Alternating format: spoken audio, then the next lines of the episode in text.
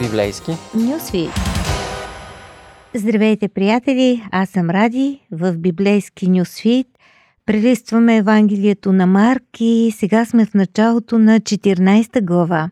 Първите няколко стиха са от последните дни на публичната дейност на Исус.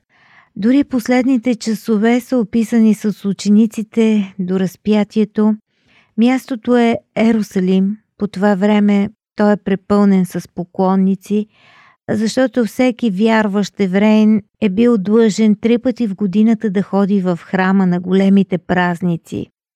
Два от тези големи празници са Пасхата и безквасните хлябове. Те са вървели ръка за ръка и до сега така вървят, а Марк пък ги споменава по-отделно, той е по-прецизен.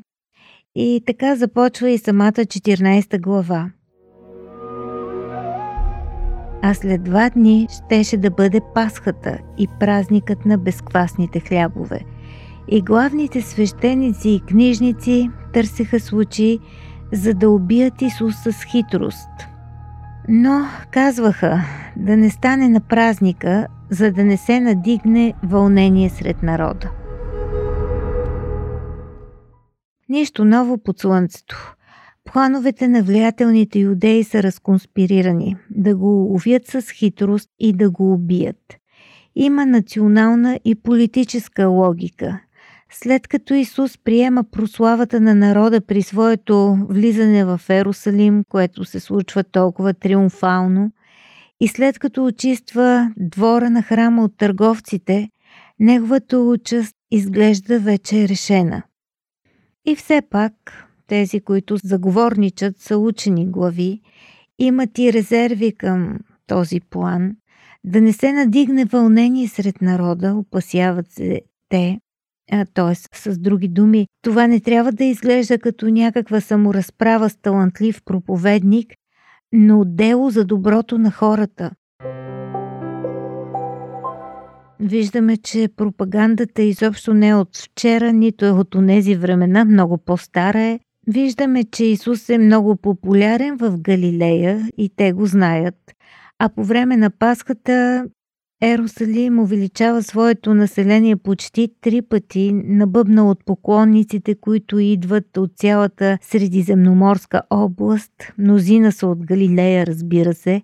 И опасенията са, че един не съвсем изпипан, не съвсем законен арест може да доведе до бунт. Трети стих ни въвежда в друга картина. Исус беше в Витания и седеше на трапезата в къщата на прокажения Симон.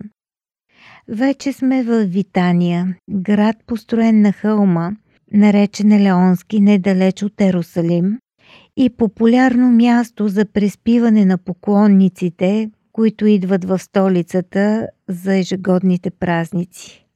Всяко еврейско семейство, което живее в близост до Ерусалим, по традиция е длъжно да отвори дома си за пътуващите поклонници. Исус е гост в дома на прокажения Симон. Проказата в Стария завет е знак за Божието проклятие. Човекът, който е заразен е в тотална карантина. Болестта е съпътствана от ужасни социални ограничения. До някъде пандемията с COVID-19 може да ни даде някаква представа за тази изолация, но не напълно. И вероятно Симон, домакинът, е бил излекуван от своя почтен гост – Исус. Виждаме също ползата на Исус – той е полегнал според обичая. Това е гръцка, а също и персийска традиция, разпространена сред евреите, защото тогава не е имало столове в онзи край на света, пък и въобще може би. Хората са се хранили на малки трикраки маси под формата на подкови, подпрени на левия си лакът с крака прострени назад. И тогава когато Исус вече се е настанил около масата, когато текат обикновените любезности и започват разговорите, дойде една жена, която имаше лабастрен съд с миро чист и скъпоценен нарт и като щупи съда изля мирото на главата му. Какво става тук? Нещо изключително необичайно. Появява се една жена с някакъв съд с парфюм. Често жените са влагали средства в различни масла, които са носили на тялото си. Един вид инвестиция. И тази жена идва с цялото си имущество, което едва ли ползва в ежедневието. Това е парфюм от скъпоценни масла, а в случая става дума за масло от нард. Нардът се прави от корен на хималайско растение. Има много силен аромат. Думата чист нард е от гръцкото пистикус, което означава качество, надежно качество, нещо истинско или без примеси.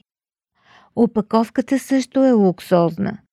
В различните преводи това е алабастрен съд, алабастрен флакон или нещо, което ми звучи изключително красиво, алабастрена стомна.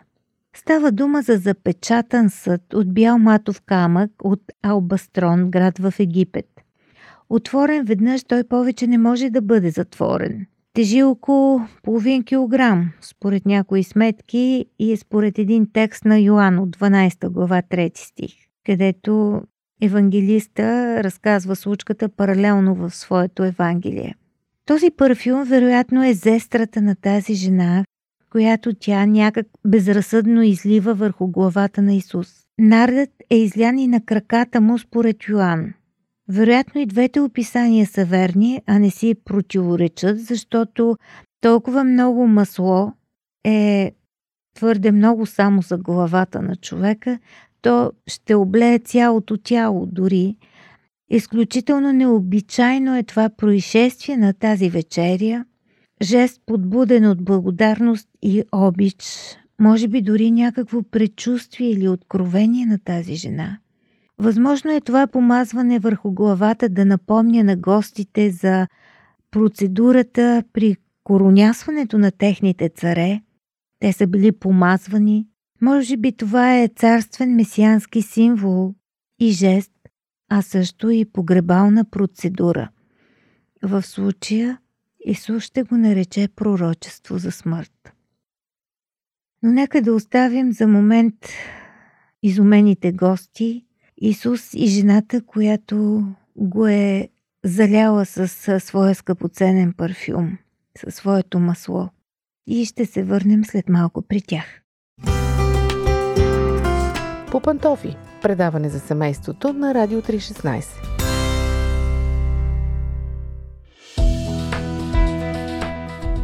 Радио 316, точно казано.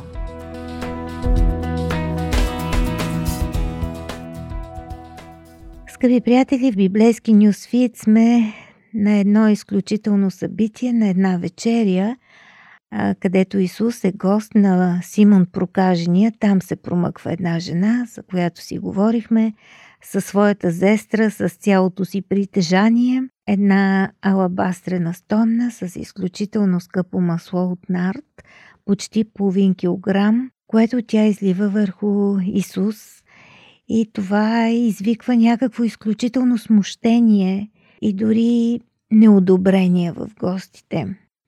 А имаше някои, които недоволстваха и говореха помежду си. Защо така се прахоса мирото? Защо това миро не се продаде за 300 динари и парите да се раздадат на бедните? И негодуваха против нея. Да, наистина. Защо се излива върху Исус парфюм, който струва майка си и баща си, както бихме се изразили днес? Изобщо, мъжете не се заливат с ароматни масла в такива количества, не е прието. Даже и жените не се къпят в парфюм. Не е ли по-разумно това скъпо нещо, тази луксозна парфюмерия да се продаде и с парите да се помогне на бедните хора, да се нахранят гладните или да се направи друга благотворителна акция. Толкова ли липсват идеи за дарителство? Възмущението е обяснимо. Този парфюм можеше да се продаде за повече от 300 динария. днешните парични еквиваленти не са от голяма полза, защото стоиността на парите се променя непрекъснато и днес има инфлация. Един динари обаче е дневната заплата на обикновен работник или войник.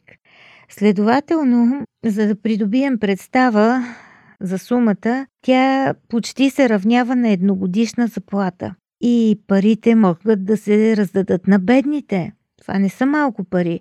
Още повече по време на тези святи празници е било прието да се дава милостиня, да се пращат СМС за болните дечица или за медицинска апаратура или за лекарства за хора с редки заболявания. И унези хора са си имали своите благотворителни кампании по време на празниците. А Исус нито е болен, нито е най-бедният човек. Защо да се пръснат за него такива големи средства? Тая никаквица можеше да му направи по-практичен подарък, ако пък чак толкова му е била благодарна. Ето така се въртят мислите в главите на гостите, дори и на самия домакин.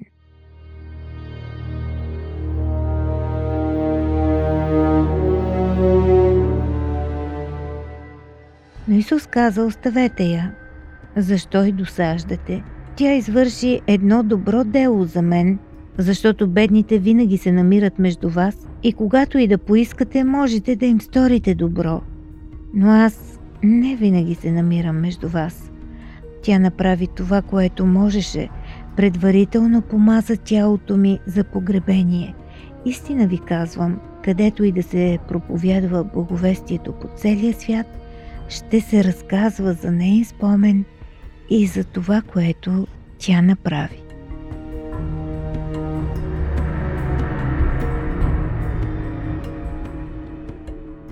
Исус защитава това любящо отритнато създание. Той гледа на нейното действие като на пророчески акт и като на един вид подготовка за смъртта и погребението, които предстоят. Защото, казва той, бедните винаги се намират между вас. Разбира се, това не е пренебрежителен коментар относно бедните, а по-скоро бележка, която изтъква уникалността на Исус и също специалното му време на земята. Защото тя предварително помаза тялото ми за погребение. Възможно ли е тази жена, точно тази жена, да осъзнава нещо, което учениците не загряват до този момент? Където и да се проповядва благовестието, пророкува сега Исус, ще се разказва за нейн спомен и за това, което тя направи. Ето и днес ние с този коментар изпълняваме това негово малко пророчество.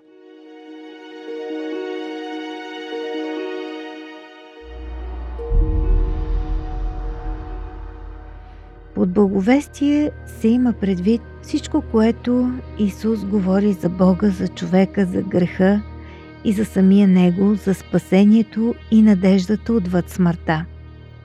Тези истини, които сме приели като свое верою, са резултат от откровение, не са човешко откритие. Преди всичко, Евангелието представлява откровение на една личност и връзката с тази личност. То не е просто кредо или система от доктрини за въпросното лице. Евангелието включва общуването с Исус на много лично ниво, нивото на жената с парфюма, което води до истинската промяна в нас и до това да формираме един нов светоглед, един нов поглед към света, обърнат към Бога, към пълнокръвния живот, към онзи живот, който прекусява дори смъртта и стига до вечното.